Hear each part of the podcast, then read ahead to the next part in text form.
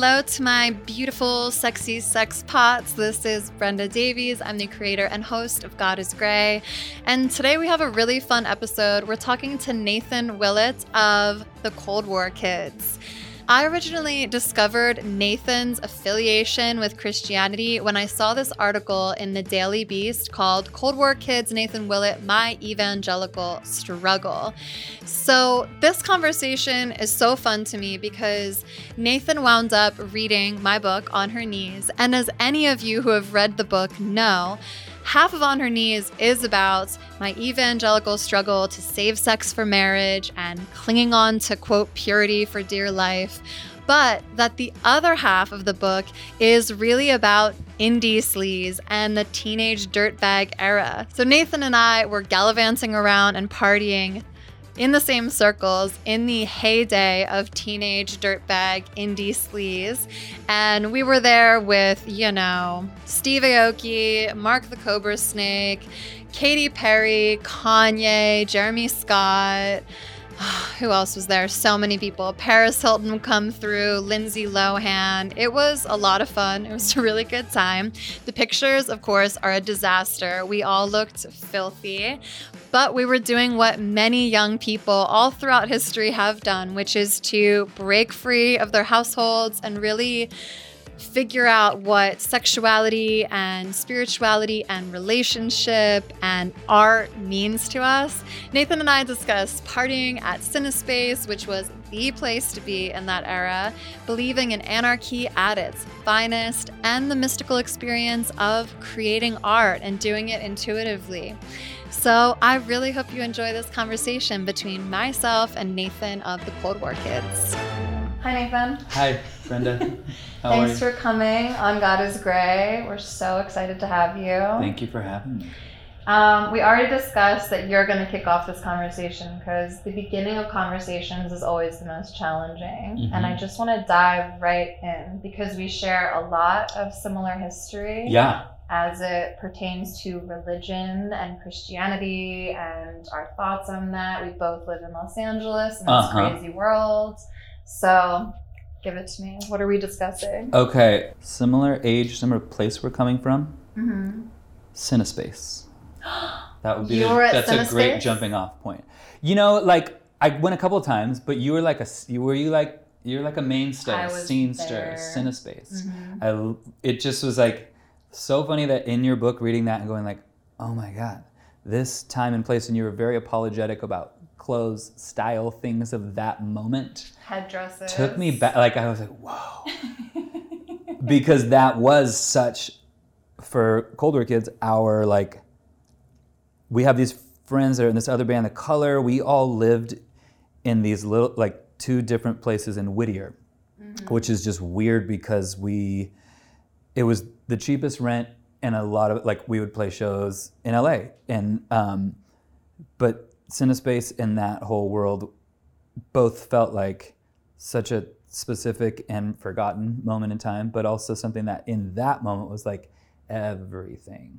Yeah. Did you ever play there? Because for anyone who is not aware, Cinespace was like this cultural hub. It was the very beginning of social media. Nobody had camera Right. phones. We just had our little flip Nokia. Did you talk about it in the book? There was a guy you talked about it. The guy who Cobra Snake. Yeah, Yeah, who Mark. posted, Uh-huh. right? Okay, yeah. So yeah, there was this party photographer named Yeah. Mark the Cobra Snake, Mark Hunter, and he'd go around. Steve Aoki is always DJing. My Mhm. friend Anna Calderon always DJing. Uh-huh. Them Jeans is another great DJ from that era. They always had bands playing in the back, and I think it was like there were always really big bands of that time as Yeah. well. And it was the party photographer slinking through, and you would try to do anything to impress him because Mm-hmm. if he took a photo of you, you could wind up being the main photo when you're like Uh-huh, scrolling through, uh-huh, which uh-huh. I only had the honor of once, but Okay, know, that's better than nothing. a huge honor. Yeah. and um and then you would just like scour it every time and look for you and all of your friends. And Yeah. now it's like this capsule of time. Yeah. And the style was horrendous. Like in retrospect, like was there fet like feathery things, like I always had feathers hanging from my hair. a lot I- of layers of things. A lot of layers, like Goodwill clothes just like piled on top of each Yeah. other. No bra. Lots of um, feather tattoos, antler tattoos. Yeah, yeah, yeah. Headbands, like 70s Yes, headbands. headbands. It was Boys, filthy. just skinny jeans, and of course a lot of like this. yeah, those that what is it called? It's I mean, this is like emo haircut, kind of um scene, scene. Like which I feel like we were definitely not totally untouched by that. There was a like you had a scene moment. I mean, like skinny jeans. It's like this is my problem is always like I'm a like I'm not a skinny person. All of my like rock and roll friends are 80 pounds lighter than me. You know, um, it was a hard time to be a big guy in the scene. You know, and Yeah. squeezing into those skinny jeans But you did it. being kind of top, just bigger, you know. V neck, like low V's for guys. That was an low. essential. Like too low. Oh yeah, definitely. Um, yeah, Cinespace. Yeah, there was a lot of things in there. I was like, oh, but like in the way that that time and place, but then just kind of that age in general, you're supposed to feel like a certain amount of like, oh my god, forgot about that. there Um, was an energy to it that was really special, though. Yeah. Which your band is definitely a part of. Yeah, I don't. I, I like. I really have to think because like, uh, producer I work with all the time, Sky Lars. He similar to me. Like he was there for that. He was talking. I mean, we were talking not that long about the posting of the pictures. Like what a phenomenon that was, and of course, like how like no matter what, you're always going to seem like the oldest person by telling people like you'll never understand what it was like before social media and iPhones could take a picture. Nobody had a camera. All you had was like this is incredible, but then one person is documenting it and then posting it in a place where everyone is going because there's no other place to go. This is the place. Mm-hmm. So like yeah, just how how different that was. And also which is very much your book touches on is like it's not just that like it was a unique scene and a very like party scene in this way that there wasn't to go in like almost like a there wasn't like a sense that like if you're a hipster you were more like compassionate liberal person. There's like this is it's also like young kids aren't shit i don't know. I don't know. Are young kids as political? But like we then were the like this is pre sort of like uh, policing yourself. Pre like a liberal self of like no you can't say that or do that. It was like it was a wild time. And i guess like when i think of any scene like thinking about music scenes especially it's like there's something like essential about their like chaos. And there's a, a certain amount of chaos in that time and place. And it's like it's hollywood. Like it's the place that has had a million dips and dives and is like the most like for hollywood to have been really hip in that moment it was like it was i don't know it was unique. And um and also like there wasn't a moral code right? Yeah, and I do agree that beautiful art can come out of the the lack of policing everything that you say or think or do, and obviously that touches huge in Christianity. That was like moving from one strict set of rules to a brand new one, and at the same time. Not having a moral code is also to our detriment because I'm so impressed by Gen Z how they're teaching me so much about my own sexuality. Like I just came out as bi in the pandemic, and so did many friends of mine in the mm-hmm. same age range because we're watching these younger generation be like, it's fine. I mean, all the way like growing up, men couldn't be bi. It was just a gateway drug to being fully gay. And I love that those rules no longer apply, that gender is just a whole different conversation. Totally. Like we were not having any of those conversations. We were just partying, maybe, and wearing. But uh, again, I feel like that's like those Gen Z kids. Um, anytime an old person is trying to speak a truth about a young person, it's always rough. So, I'm, but in saying this, forgive me.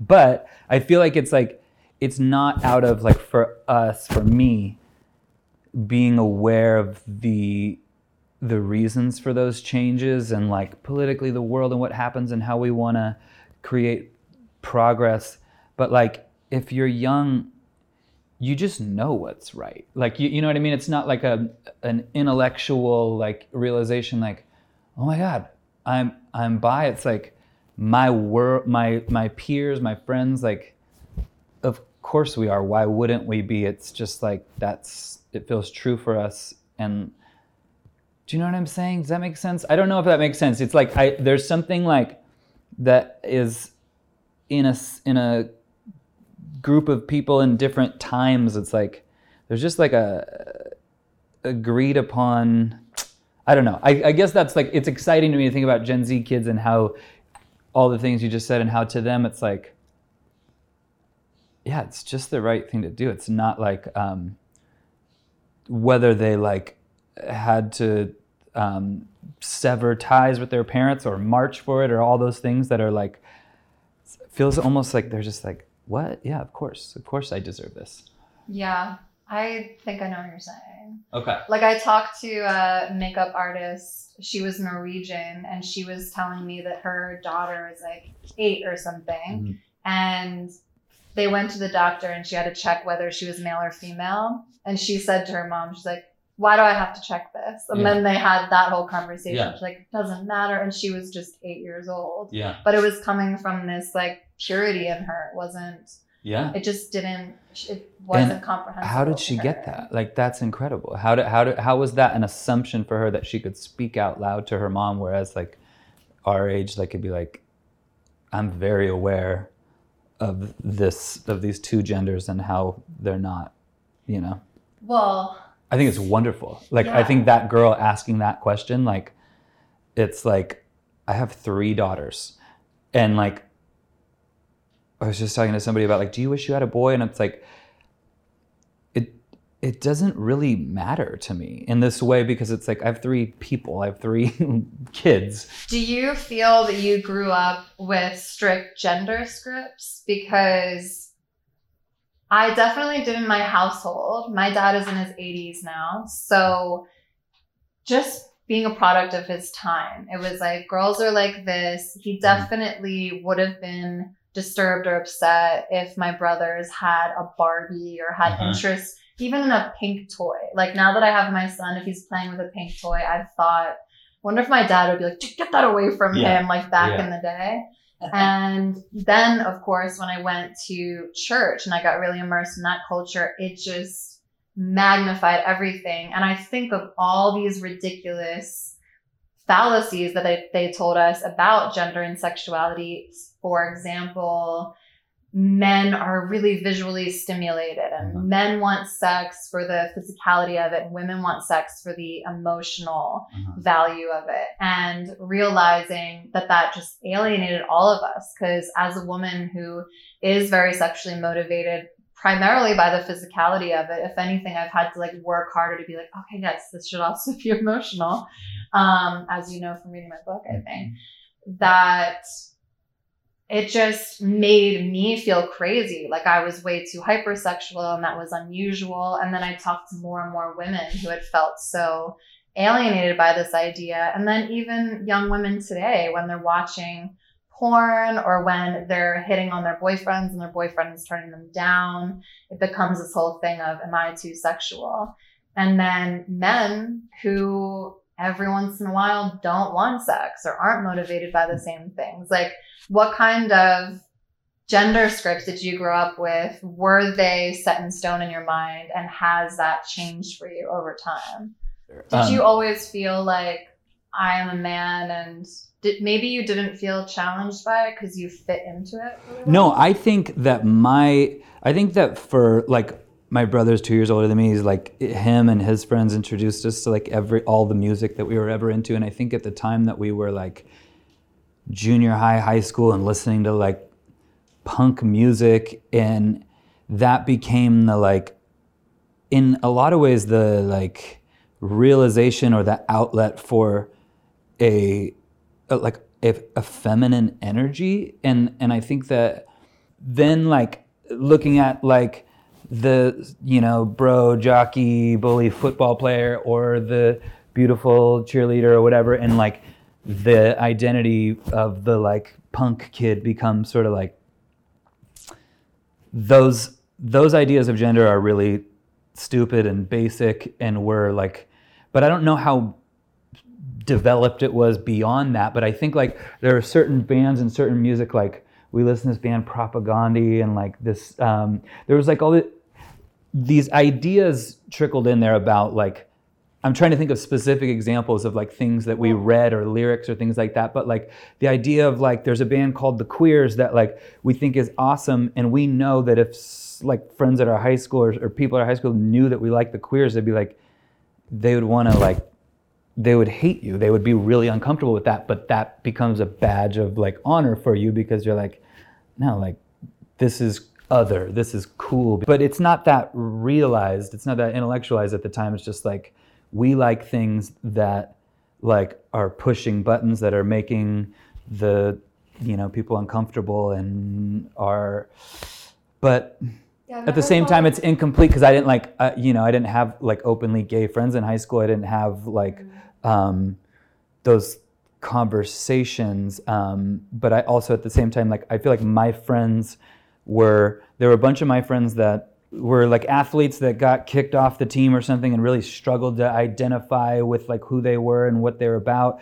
And then they started calling our crew like the circus. And the circus was like would go to parties and like be funny and crazy and chaotic. And i there's almost a way of being like i don't know like uh that was that was a rebellion of being being cool and being hyper male or something in a way. Yeah. I've never thought of like punk and anarchy and that whole thing as being an affront to gender and sexuality, but it really is. And I'm also remembering, speaking of Cinespace era days, being so turned on by boys yeah. with nail polish, totally. eyeliner. I mean, that was obviously it was like 70s glammy, like callback to that, but those like I guess like Killers, Panic at the Disco like what other bands were so and many. Like Bowie is like an OG. Yeah. Yeah. Um, which, yeah, it was like, I think probably really liberating for a lot of boys to be like, um, I'm not part of that like hyper masculine, you know, these roles that are you're here and I'm here. It's like it's crossing. Yeah. So now I think I understand more what you were saying before of like that party vibe and just being just the ruckus of all of it. Yeah. Just being an affront to these ideas. And now the next generation is coming in and they're putting names to it and definitions. Yeah, yeah, yeah, it. exactly. And like Thank helping you. us understand it. Yes. In a more concise way. This like even identifying. Right. Yeah. Yeah, identifying things because I do yeah, I, I've always been into the ruckus. I've always been into the wild people and people that are on the outskirts of society have always been my favorite. I've made many mistakes by dating a lot mm-hmm, of these people. Mm-hmm. that type of like um, debauchery, the type of like cocaine and like sex in the dressing room with some random person and like uh, for me, not be like I, I have to, I don't know if it's like uh, breaking down like because of a Christian upbringing or because of a um, a shy like a more of a shy person or what it is exactly, but like that type of thing to me was like always a mixture of like kind of fascination and just like uh, like I don't like it. It doesn't feel right to me. Like it feels and again like I wouldn't have had the language, but like it feels exploitive. It feels like like sleeping with your fan or this person that you ju- like is at your show and you I wouldn't have had the language for like a power dynamic but like things like that it's like yuck I, I hate that and I would see that in all these other artists and just be like there's no way I'm gonna talk about it there's no way I'm gonna like you know but for me, that's not for me, you know. And so I, um, it's the last couple years of watching the world change and recognize a lot of those things. It's interesting for me to just kind of like, wow, I. Um, You're in the clear. I felt very prudish, you know, a lot of Yeah. the time, like for that reason. Um, but also the in the clear thing is a very funny, like kind of, like it's I don't know. There, it's just been a fascinating thing to watch so many musicians friends over the last couple years go like, oh my god, oh shit, like I there's there's always like what if you know something, and it's like that makes my brain You're go to so many places of like, yeah, like yeah. okay, well, if you did something that allows you to get Me Too, then you, you, you probably should get, you know, um, canceled or not able to do what you do, or like the conversation is is huge and fascinating and like you know very dangerous to somebody who says something really stupid, which I can definitely um, am on the verge of doing right now. So I don't know, you know Just say whatever you want. but I do think like yeah, mm-hmm. people need to talk openly about it. It's interesting because you have me thinking about if I I always had this fantasy, which I mentioned in my book, of being this rock star. Mm-hmm. And to be completely candid, my story is very long and complicated, and I mesh together certain circumstances or certain people and characters.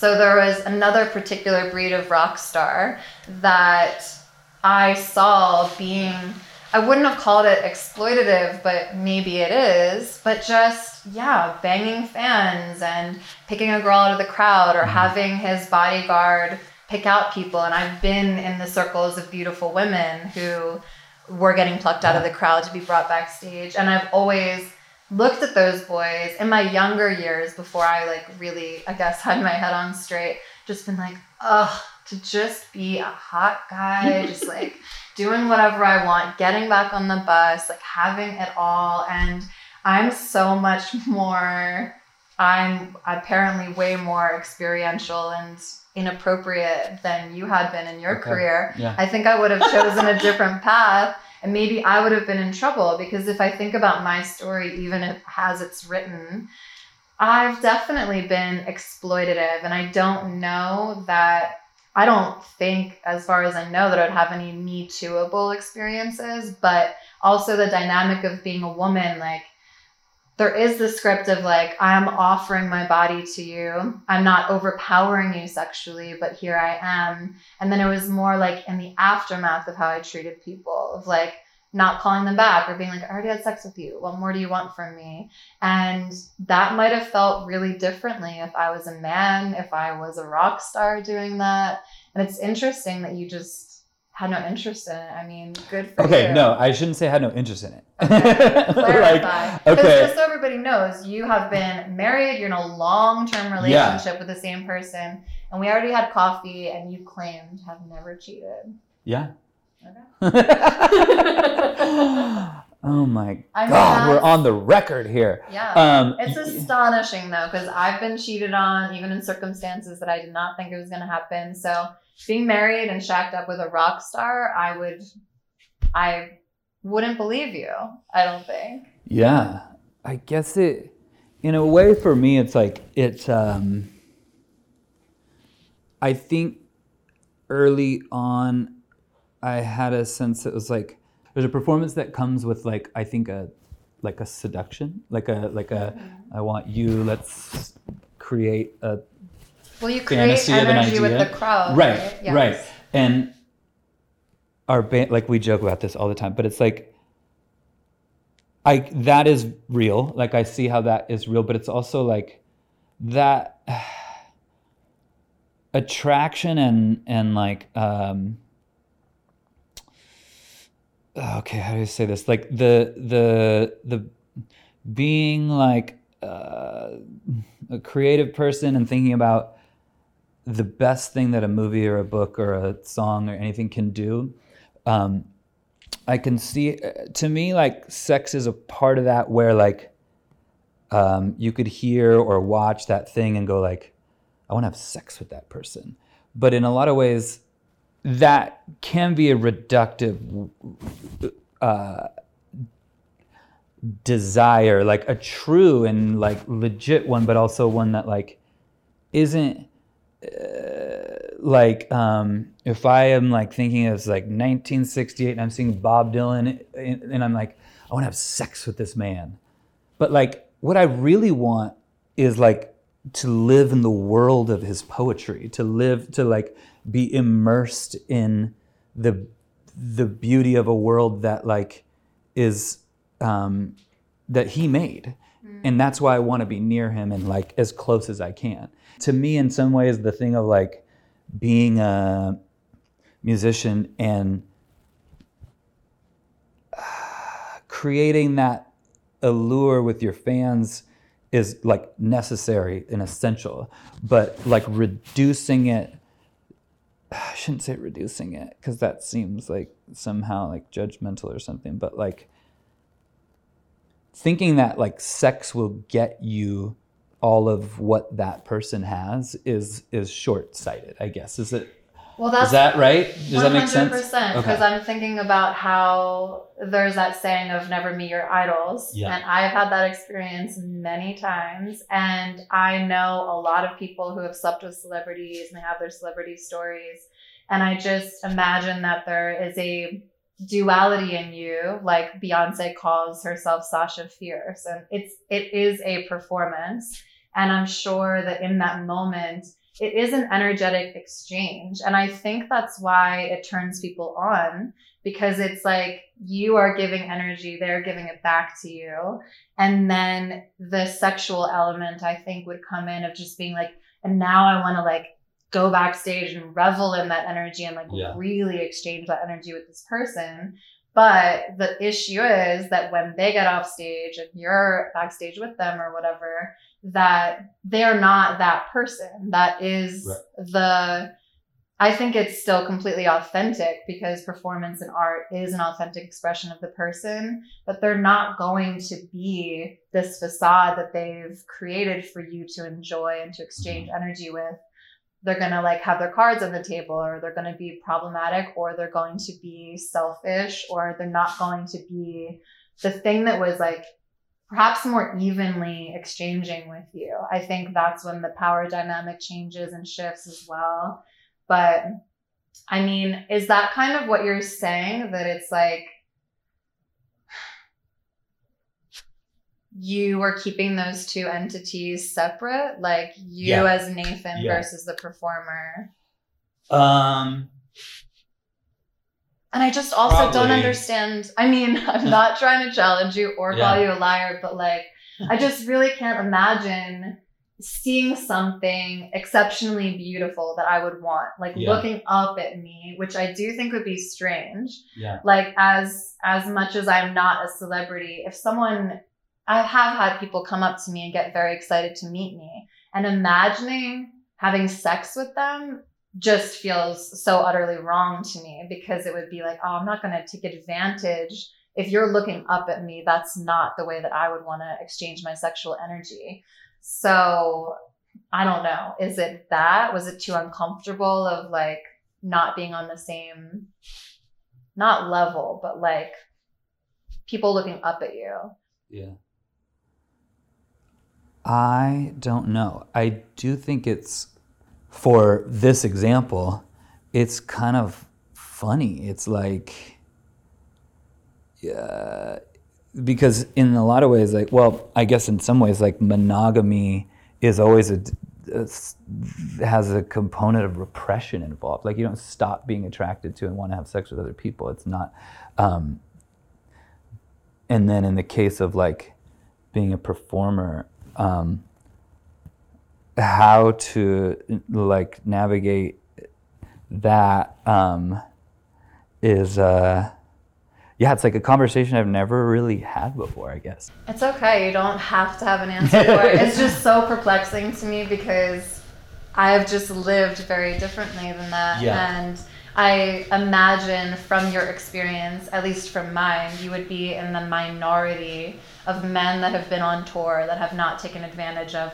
all that access to yeah um, women. yeah um, But I think there's also an evening of the playing field now because with dating apps, suddenly men have more access to women. yeah, you don't need have. to be on a stage or like Yeah. you. Um, yeah, You can text totally. someone and be like, "Come over." That is literally like I never over. thought of it that way. That's like the reason that like, um, yeah, like I don't know, David Bowie or Mick Jagger or whoever. It will not like Harry Styles is uh, is the closest thing to that, but it will never be the same because people are just their access is different and um, their access to be able to fulfill like fantasies and or have uh, sex with less of a like connection, I guess, or or uh, yeah, Yeah. it's different. Okay, so we're talking about the energy exchange and how your art is obviously an expression of whatever you might be going through. And you touched on this a little bit, and I heard you talk to Pete Holmes about this as well of like when you are in a more grounded state and your life is not chaotic and you're not in the ruckus anymore. Have you ever worried or been concerned that your inspiration would die out or that what you have to say wouldn't be as impactful? Do you ever run out of artistic expression? Yeah, totally. Um,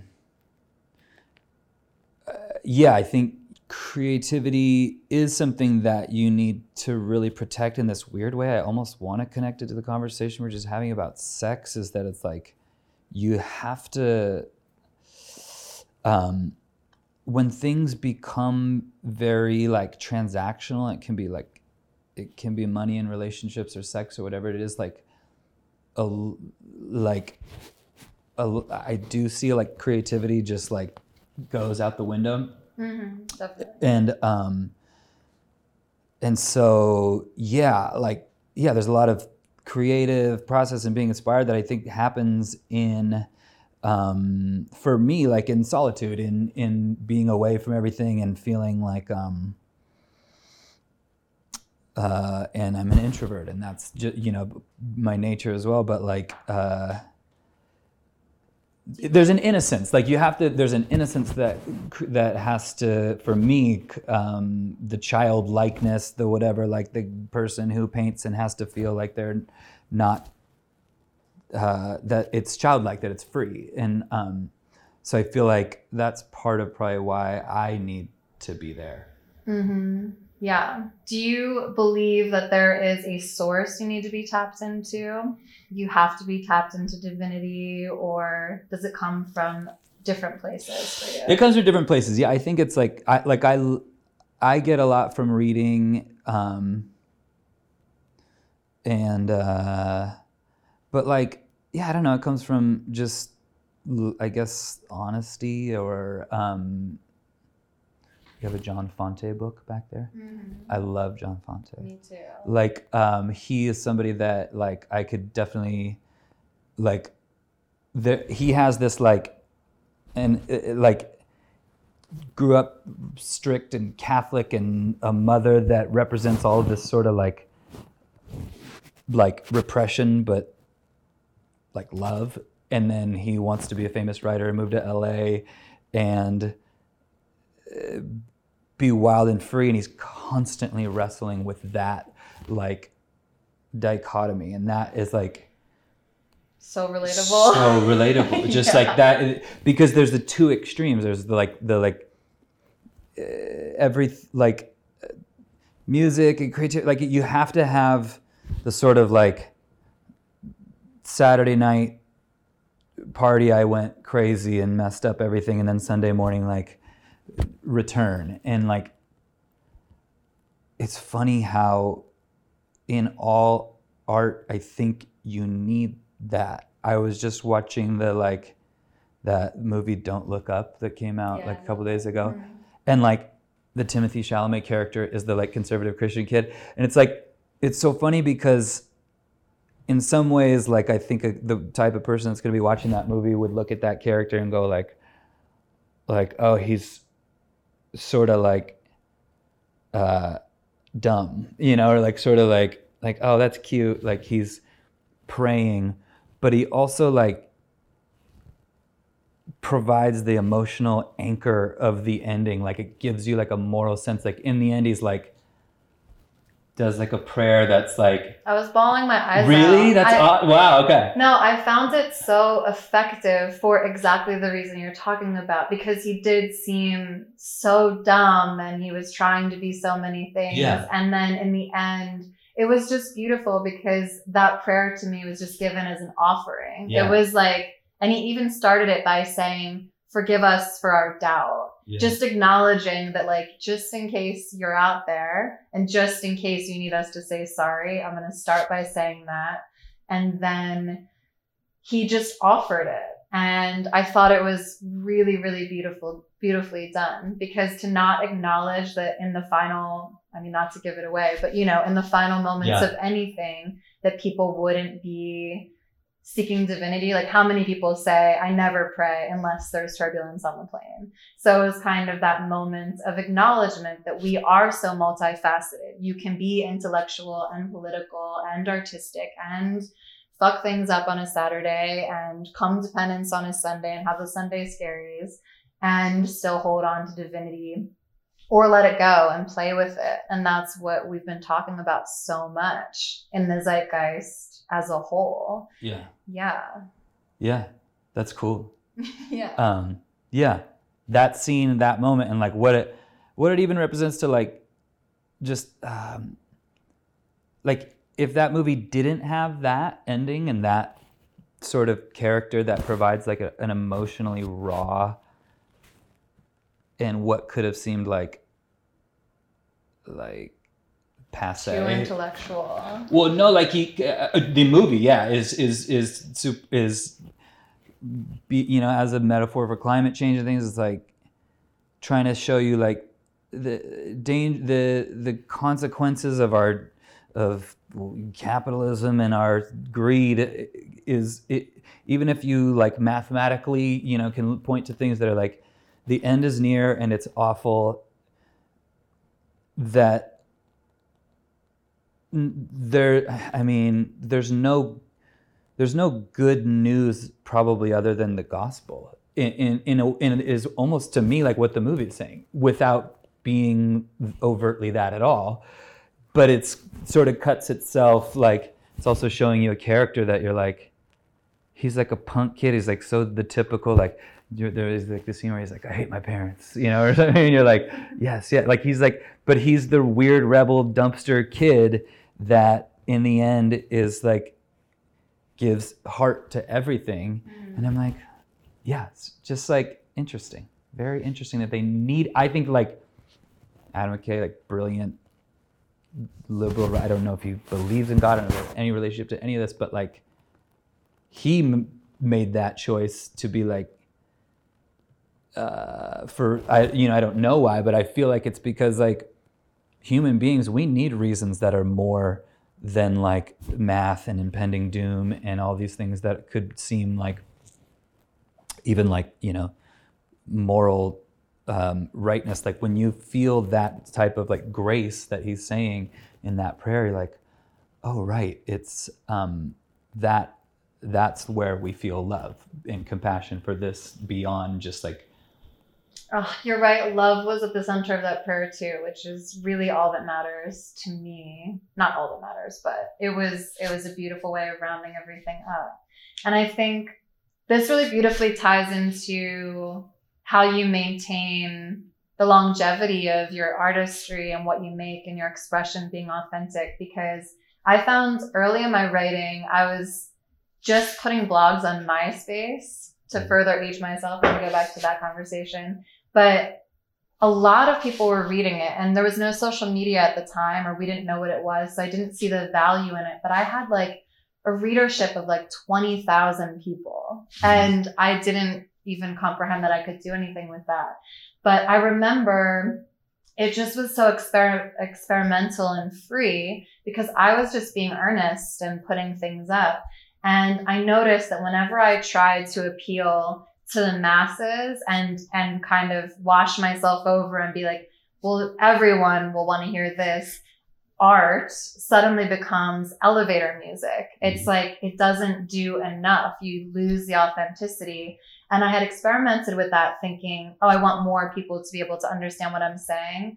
And then I pivoted and realized that if I just deepened what I was doing and got even more specific with Mhm. exactly what was going on inside of myself, that somehow that expanded out into the masses because everyone can see themselves in your authenticity. Mhm. It's like what Solomon says in the Bible, like every all of these experiences, there's nothing new under the sun. We are all having these universal experiences of love and loss and fear and pride and pain and shame and all of those things. So I think the beautiful thing that you are doing and talking about your Christianity and your upbringing and the way you see the world is that it ties all of those things together because if we're not actually diving into all of these things, it's like going from our childhood, that moment of adolescence that's so messy and you're just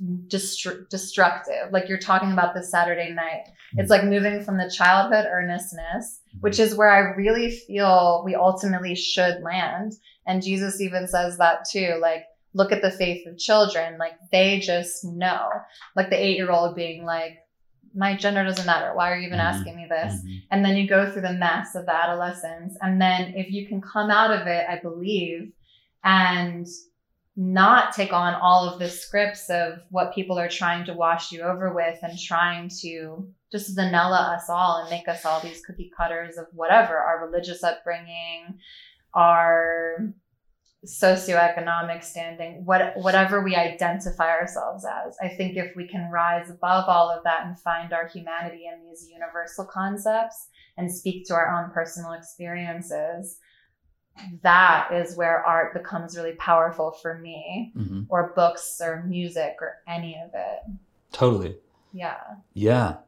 And it's in some ways I maybe harder as you get older. Because So like being harder, raw, yeah. yeah. like being raw about your like and it's funny too because we're right at the age of like coming up in social media where like people are documenting things that they wish they hadn't and they're like there are pictures online that you are going to prevent you from getting a job or something like that was brand new to our generation. And now i feel like and there was like people like suffered from not knowing that. And i and and will continue to you know discover that. But um yeah we got to back to the cinespace and the single photographer and how it's like you got to live with some anonymity and like being um yeah being oblivious to those consequences. And like i think that's awesome. That's um what youth I- is good for. yeah, like i i'm sad for kids that don't uh, that have to be so self-aware. I think um, in some ways like the the trade-off obviously is uh, ideally creating like a safer environment obviously but that at the same time like um, yeah i don't know uh, There's some things that are better, some things that are yeah, worse. yeah, yeah, yeah. And I think it's it's important sometimes to know like like as like we would probably both identify as like progressive Christians. There's a side of that where it's like there's a truth that things are better and there's a truth that like you lose some things as well. And there's like um and that's one of them. But yeah, I think getting older and being like uh how do I find those like for me like I I could I can write a song and do things easier than I used to be able to in a lot of ways. But Like technically. yeah, Yeah. like but to find what's emotionally like uh, vital about that thing, what like cuts through and is me or whatever about it is harder because it's um yeah, it's just the the nature of it um getting familiar with what you're good at and art in general and all those things but um so staying aware of your like yeah your messiness or your flaws or like all those things like um it's- it, yeah it's interesting. It's harder. Is there a particular song that you felt while writing like you were really tapped in and then you found that it resonated with people? Or have you been even surprised thinking you're just haphazardly putting something out and then it has this deep resonance with people? Yeah, all the time that happens. Because it's strange. I mean, I think. I think I am probably at my best and most natural when, like, I.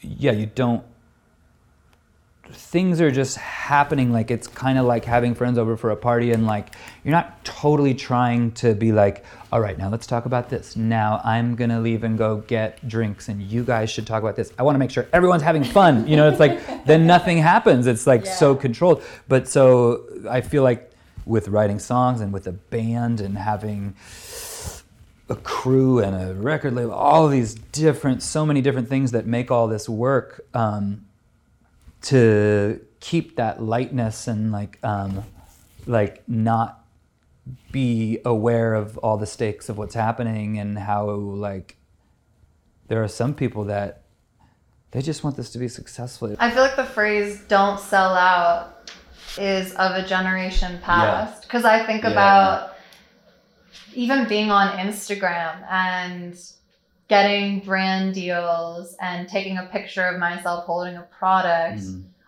you would have I would have not allowed myself to do that mm-hmm. 15 years ago because I would have felt like a fraud. And that's why I still have this standard where I'm like, okay, I'm only going to advertise products that I actually use, that I actually love. And I don't even know if I would stick to that long term. I mean, it's like if, um, Coca Cola comes and presents something or something, it would be hard to resist, maybe. Yes.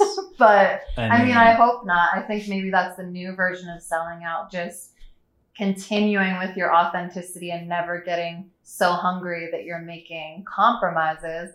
But then there still is the funny visual of your favorite artist holding a product in an totally. Instagram photo and that nobody is like giving them shit about it. Yeah I no, mean, that's different. Even, it's totally different for us. Yeah, you couldn't even been a model. Like at the era that I was working on being an actress, I was terrified that I had fall, fallen into modeling because models weren't actresses. You couldn't do mm. all these crossovers and stuff. But totally. I like that there's so much more opportunity to just, I, I don't know. Well, it's kind of like what's the difference between somebody who is really successful and happy what they're doing and somebody who um, is like like in, in some ways it just boils down to like if you have the money to live your life and have the things that you need to keep doing what you're doing then like that's kind of it. If you don't have the money to keep doing it and you can't do your thing then that's sad and like so if it's like yeah if you're um,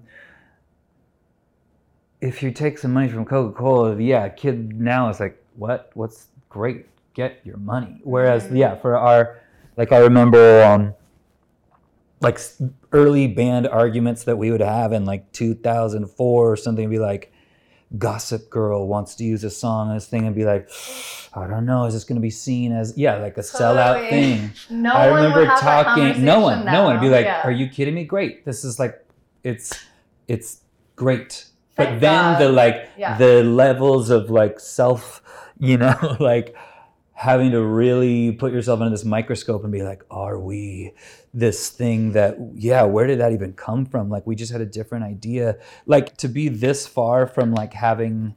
had a nine to five job or even like been in school and to be in this place where like it's weird too because uh in some ways like having access to your fans like never before but like for me i don't really like i'm not as plugged in on that like as i could be because that's another thing that i am trying to kind of i'm both like on that line where i'm like i should be doing more because it's effective and important to be mm-hmm. more like uh, talking to fans and connecting in that way. But also, I'm like, but will I, uh, like, will that take away from something a little bit? Like, those are abstract questions that you either just like sort of just have to go with it. Like, I've already, um, every experience of reading a review or somebody saying why they think your new record sucks or why your old one is better or why this song is good or whatever it is like for better or for worse like it does have some effect on you and like Absolutely. i would love to not feel that way you know like i would love to be like the to just be like no i i do what i do and i like i do what inspires me um but i like and i the songs that i make or whatever like the it's just stuff that i like but um but i, I think in a I think in a way it is like responsible. Responsible is a dumb word for like being an artist, but like I think it's I think it's good to get older and understand like if somebody like people's feedback about you and what you're doing and why and what is making an impact to go like oh that's working? Okay i should do more of that. But again coming from like a more like purist artist kind of like community it's some like that would be seen almost more as like a weakness or something. Well, I surprisingly relate to everything that you're saying because this whole thing is relevant to even us having this conversation right now because I got in the machine of got to post all the time, all of these rules that I don't even know who made up Uh-huh. these rules of how often you're supposed Yeah, to post and what time and all of that stuff. And I got synced up to that, was posting a video every week. And then I had this personal crisis with my son and his health and everything. And I was forced to stop. But then when I had stopped, all of a sudden I could hear my own interior Uh-huh. and divinity, as I would say it. And it was like, stop. No, really stop. And I listened because I didn't have a choice. And also, it just felt so stunningly true that it was time to stop and pause. And then when I looked at it, it was just such a beautiful opportunity to get a bird's eye view. And there is this really, really delicate balance of getting in the flow. And at the same time, if you're an artist, and this could probably apply to many different career paths, but as an artist to artist, if you're in that flow, people are following what you're doing and they're they're allowing you to be the conduit mm-hmm. to express whatever is inside of you and they're relating to that. And then I think there can be a moment where you listen to what everyone is saying or how they're perceiving you or what they want you to do. And then you can start dipping down into that flow. And then all of a sudden you're just lost at a loss for inspiration and you're just Mhm. following what everyone else is doing. And I found myself like checking in on Instagram and then commenting on things that were just in the zeitgeist of that little space. Mhm. And I realized stepping out of that is a beautiful opportunity because then you're tapped for me, tapped into a source beyond what the population is saying. And that gives you an opportunity to actually be like, well, what needs to be said? Like, what's next? Mhm. And I think that's also relevant for what we talk about with Christianity and the way we see that too. Because when you are listening to everyone's opinions of you and you have your accountability partners and everyone is telling you what your gender and your sex and how you're supposed to behave and how a woman is and how a man is all of that stuff.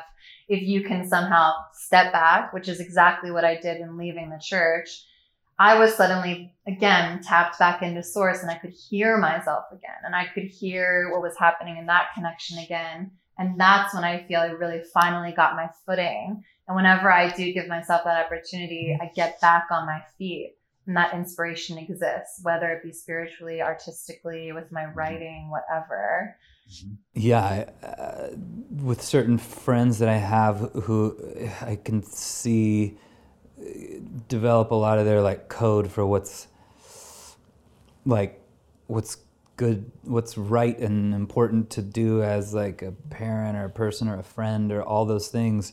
Um, that in some ways, yeah, I think like being an artist, your responsibility is to like to sort of not do to not look at the things that go like oh well you're just not supposed to do that to go well i need to do that. It, um, and so if that um, doesn't gain me a lot of like favor in my you know with my friends or with whatever it is like um yeah i think to find truth you have to step out of like normal society you know or whatever that you know like normal Which is why punk works. Like, it's not great that they were destroying hotel rooms and stuff and disrespecting people. and at the same time, we still listen to their music and we still admire them in so many ways. yeah Because they were just all about anarchy. And we need quite a bit of that to break out of these systems. uh-huh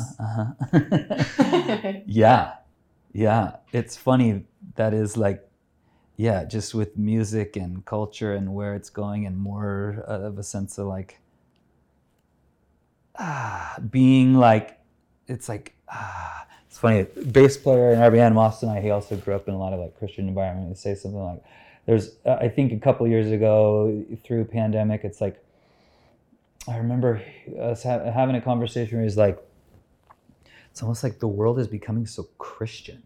In the in like but as this shorthand for like that type of like I'm in church and everybody's like analyzing motives and this really strict like rigid way of seeing uh, uh, you know all these assumptions about other people's motives. And it's like it feels like uh, media and uh, in a lot of ways is we're trying to just be perfect and it feels like this legalistic thing that's like that in a lot of ways like i am politically that person that is you know agrees with a lot of these like sort of liberal ways of uh seeing So the world and about like voting and wokeness, right? yeah, Yeah. yes thank you yeah um and seeing There are the li- parallels between religion and wokeness at their worst uh-huh and uh-huh at their best, maybe. Totally. Too.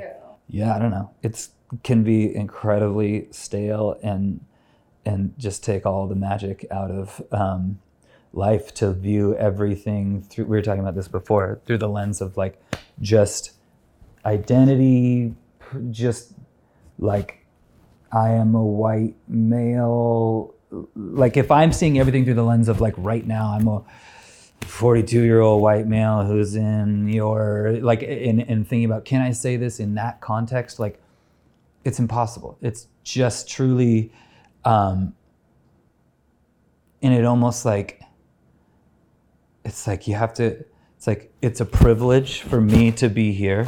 I am not like uh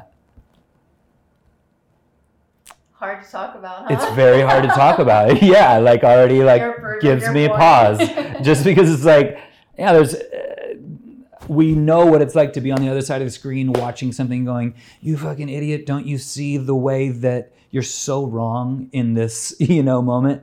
But to also be with you here on your show and be like there's a degree of like yeah i know anybody could pick my shit apart and be like you're you're so something. You know you're so um, out of touch with so many things. You're so um, privileged you know? And it's like uh, i think it's nice to get to the place of like yes and like yes i all uh, uh, i'm enormously privileged um, and like here we are and i hope i can like be a part of uh, uh, i'm also like i don't know anything. I don't have the answers for anything. I'm just he- in, like to be having this conversation with you about stuff that's like really abstract stuff from god to music to la to all these places we're jumping it's like um, i mean you can't be present and authentic and be like constantly like policing your thoughts and if you say something like wrong like it's okay you know what i mean and it's okay especially if you have like a posture of like uh like i'm not waving my middle finger around trying to be like Mhm. this is my way um, do you need I more grace stuff. in general. yeah yeah There's a lack of grace in many, many different arenas in our culture right now. And I think it does need quite a bit of evening out. Well, I would love to end on your experience of mysticism and this thing that is beyond Mm. ourselves. You said that you experience that sort of feeling on stage, particularly if there's a massive crowd. Mm. I have fantasies about what that would feel like because I'm a huge energy person. I hate to sound like such a woo woo California hippie stoner, but here I am. And I just, you know, if you're in the crowd of- in a moment like that and you feel that energy, there's like a pulsing, there's a shared experience. People are dancing at the same beat Mhm. it is really transcend it when you're in that with other people and that's what i miss so much like throughout the pandemic just being in that energy with so many other people Mhm. and the experience of being the conduit and the provider of that energy and the one that is leading that energy i can truly only imagine but Mhm.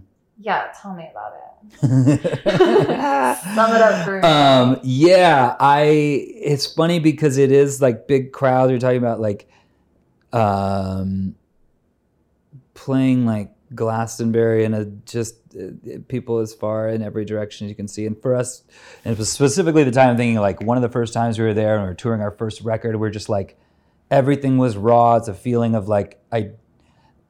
Uh, this could all fall apart, and it's like scary, and So also scary. even more amazing because it's just like we don't really know what we're doing, and yet here we are, and um, and yeah, it's the reason like music is really unique for musicians in that like I think once you